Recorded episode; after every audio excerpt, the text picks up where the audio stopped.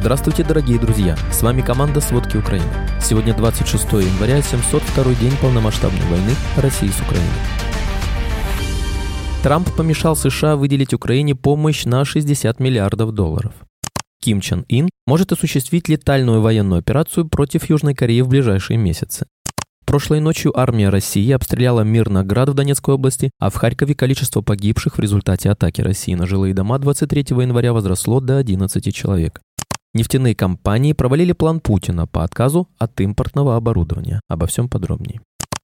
Бывший президент США Дональд Трамп и его сторонники помешали демократам и республиканцам в Конгрессе договориться о предоставлении Украине 6,4 миллиардов долларов, которые еще осенью запросил действующий президент Джо Байден. Об этом на закрытой встрече заявил лидер сенатского меньшинства, республиканец Мич МакКоннелл. Рассказали Вашингтон-Пост осведомленные источники. МакКоннелл отметил, что республиканцы были близки к сделке, неохотно согласившись связать помощь Украине с выделением дополнительных средств на защиту границ США. Но из-за критики соглашения Трампом, мнения многих представителей партии изменились, и теперь соглашение рискует быть пересмотренным. То, над чем сейчас работает Сенат, будет бессмысленным с точки зрения безопасности и закрытия границ, заявил Трамп 25 января. По его словам, единственная надежда на безопасную границу – это проголосовать за нее. Если республиканцы взорвут соглашение, то Россия победит на Украине и Европа окажется под угрозой, заявил ведущий переговорщик от демократов сенатор Крис Мерфи. Владимир Путин дает понять США, что готов обсудить завершение войны в Украине. Как сообщают источники Bloomberg, российский президент сигнализирует через неофициальные каналы, что готов обсудить будущие меры безопасности для Киева. Собеседники издания, близкие к Кремлю, сообщили, что сигналы были переданы высокопоставленным американским чиновникам в декабре через посредника, которого они отказались называть. По их словам, Путин не против рассмотреть отказ от требования нейтрального статуса для Украины и даже отказаться от противодействия потенциальному членству в НАТО, угроза которого была центральным обоснованием для вторжения. Однако встречные условия включают пункты, которые Киев категорически отвергает. Признание контроля Кремля над территориями, которые он оккупировал с 2014 года, что составляет примерно 18% Украины. Американские чиновники, беседовавшие с Bloomberg, дали понять, что настроены скептически. Мы не знаем о предполагаемых изменениях в позиции России, прокомментировала представительница Совета национальной безопасности США Адриен Уотсон. Она подчеркнула, что решение о том, когда и как вести переговоры с Россией,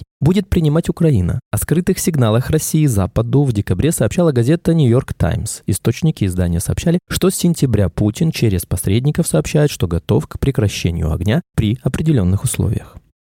Прошлой ночью армия России обстреляла Мирноград в Донецкой области. Ранения получили 6 человек. Среди них есть ребенок. По предварительной информации, россияне ударили по городу из зенитно-ракетного комплекса С-300. Из-за близкого расположения к линии фронта Мирноград часто страдает от обстрелов армии России. 22 января российская армия также ракетами ударила по городу. В результате обстрела ранения получили два человека. В Харькове количество погибших в результате атаки России на жилые дома 23 января возросло до 11 человек. Об этом сообщила Харьковская областная прокуратура. В ночь на пятницу 26 января в больнице умерла 61-летняя женщина. Два дня назад из-под завалов дома достали еще тела двух людей – 57-летнего мужчины и 56-летней женщины. 23 января Россия трижды атаковала Харьков. В результате утренних ударов были попадания в жилые дома, полностью разрушен подъезд многоэтажки. Известно о 60 раненых, среди которых 6 детей, среди погибших 8-летняя девочка. Силы спецоперации ВСУ уничтожили наблюдательные посты российских сил на южном направлении. Операторы подошли к противнику вплотную. Об этом сообщили ССО в Телеграм. Экипаж БПАК нанес по целям огневое поражение с помощью тепловизионного дрона с системой сброса. После этого на зачистку наблюдательных постов выдвинулась боевая группа ССО.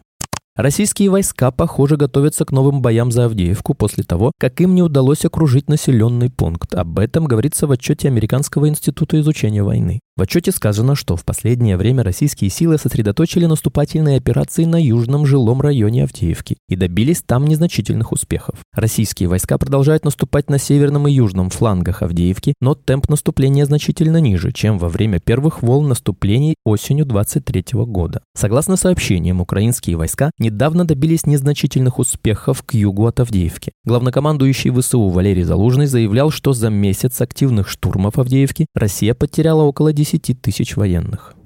В России Гатчинский городской суд арестовал до 29 февраля супружескую пару, художницу Анастасию Дудяеву и ювелира Александра Доценко из-за листовок на украинском языке. Об этом пишет УВД-инфо. Супругам вменяют статью о призывах к терроризму. Следствие считает, что женщина сделала листовки на украинском языке, на которых была надпись «Путиняку на геляку», а затем разложила их в магазине. Силовики утверждают, что во время обыска у супругов нашли эскизы листовок. Несмотря на санкции, введенные после вторжения в Украину, Россия в 2023 году импортировала высокотехнологичные американские и европейские чипы на более чем 1 миллиард долларов. Как говорится в материале Bloomberg со ссылкой на засекреченные данные российской таможенной службы, Россия импортировала чипы американских и европейских производителей. Все опрошенные Bloomberg компании заявили, что полностью соблюдают санкционные требования, прекратили деятельность в России, внедрили процессы и политику для контроля за соблюдением санкций. Как как говорится в материале, подавляющее большинство запрещенных технологий попадает в Россию через реэкспорт из третьих стран, в частности Китай, Турцию и Объединенные Арабские Эмираты. США и ЕС работают над тем, чтобы заблокировать эти маршруты. Министр иностранных дел Финляндии Элина Валтанин заявила, что Россия отправляет в ее страну людей для внутренней дестабилизации. Многие мигранты имели криминальное прошлое, а некоторые были причастны к военным преступлениям. Об этом она сказала в интервью РНД. Финскому правительству неизвестно, какие соглашения эти люди заключили с российскими властями. Однако, некоторые из них рассказали местным органам по делам беженцев, что Россия отправила бы их на войну против Украины, если бы они не пересекли границу. Она также считает, что существует серьезный риск, что Москва будет использовать россиян, которые скрываются в Финляндии, для шпионажа или саботажа. По данным финской пограничной службы, за несколько недель через Россию в Финляндию въехали более 800 мигрантов из таких стран, как Афганистан, Кения, Марокко, Пакистан, Сомали, Сирия и Йемен. Власти США не допустили российских дипломатов на заседание Международного совета по зерну в Новом Орлеане, которое состоялось 24 января. Об этом сообщило российское посольство в США. Число отказов Госдепа на запросы дипломатов России на командировки за пределы Вашингтона постоянно растет, и причину решения американские чиновники не объясняют. Дип представительства России утверждает, что препятствия для российского присутствия на мероприятиях, знаковых с точки зрения истории российско-американских отношений, как будто стали нормой. В октябре 23 года встреча представителей стран ядерной пятерки в штаб-квартире ООН в Нью-Йорке оказалась под угрозой срыва из-за того, что США не выдали в срок визы российским дипломатам, которые должны были в ней участвовать.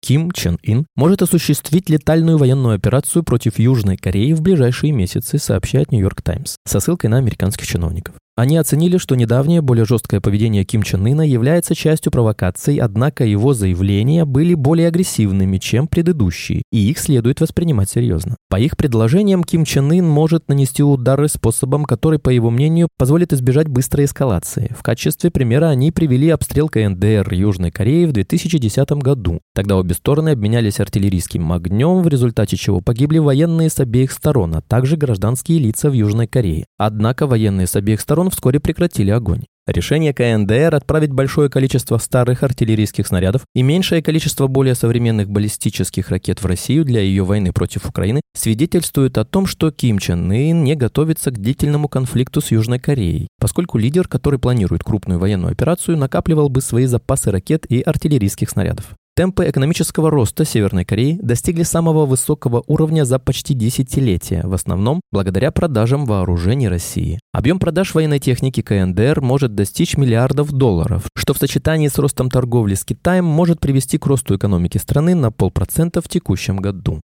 План президента России Владимира Путина, который потребовал в кратчайшие сроки отказаться от импортного оборудования в сфере добычи нефти и газа, обернулся фиаско. С 2025 года, как требовал Путин, снижение зависимости от иностранных поставщиков техники для бурения и разведки углеводородов переносится на 2030 год. Путин осенью 2022 года заявил, что доля отечественного оборудования в нефтегазовой отрасли должна вырасти на 80% в течение трех лет. Однако, по факту, в стране по-прежнему высока зависимость от импорта в нефтесервисе, производстве оборудования и химии для буровых работ, говорится в дорожной карте. По оценкам консалтингового агентства «Яков и партнеры», более половины оборудования для гидроразрыва пласта, технологии, которые позволяют увеличивать отдачу скважин, а также добывать трудноизвлекаемую нефть, поставляется из недружественных стран, а по некоторым позициям, например, роторным управляемым системам, зависимость от импорта тотальная и составляет 100%. Усилия российских госпропагандистов и чиновников, регулярно грозящих Западу ядерным оружием, не прошли бесследно для российских граждан. Почти две трети россиян считают реальной угрозу ядерной войны, показал опрос, проведенный исследовательским холдингом «Рамир». Как выяснили социологи, каждый пятый житель России, 20% респондентов, воспринимает ядерную угрозу как высокую, еще 40% оценивает риск как средний. Низким уровень ядерной угрозы назвал только каждый десятый из числа опрошенных 11%. Спасибо это были все главные новости о войне России с Украиной к этому часу. Помните, правда существует, а мы стараемся сделать ее доступной. Если вам нравится то, что мы делаем, пожалуйста, поделитесь этим подкастом с друзьями в России. Также, если вы хотели бы помочь нам делать материалы еще более качественными, пожалуйста, оставляйте фидбэк. Это очень важно для нас и для распространения правдивой информации. До встречи.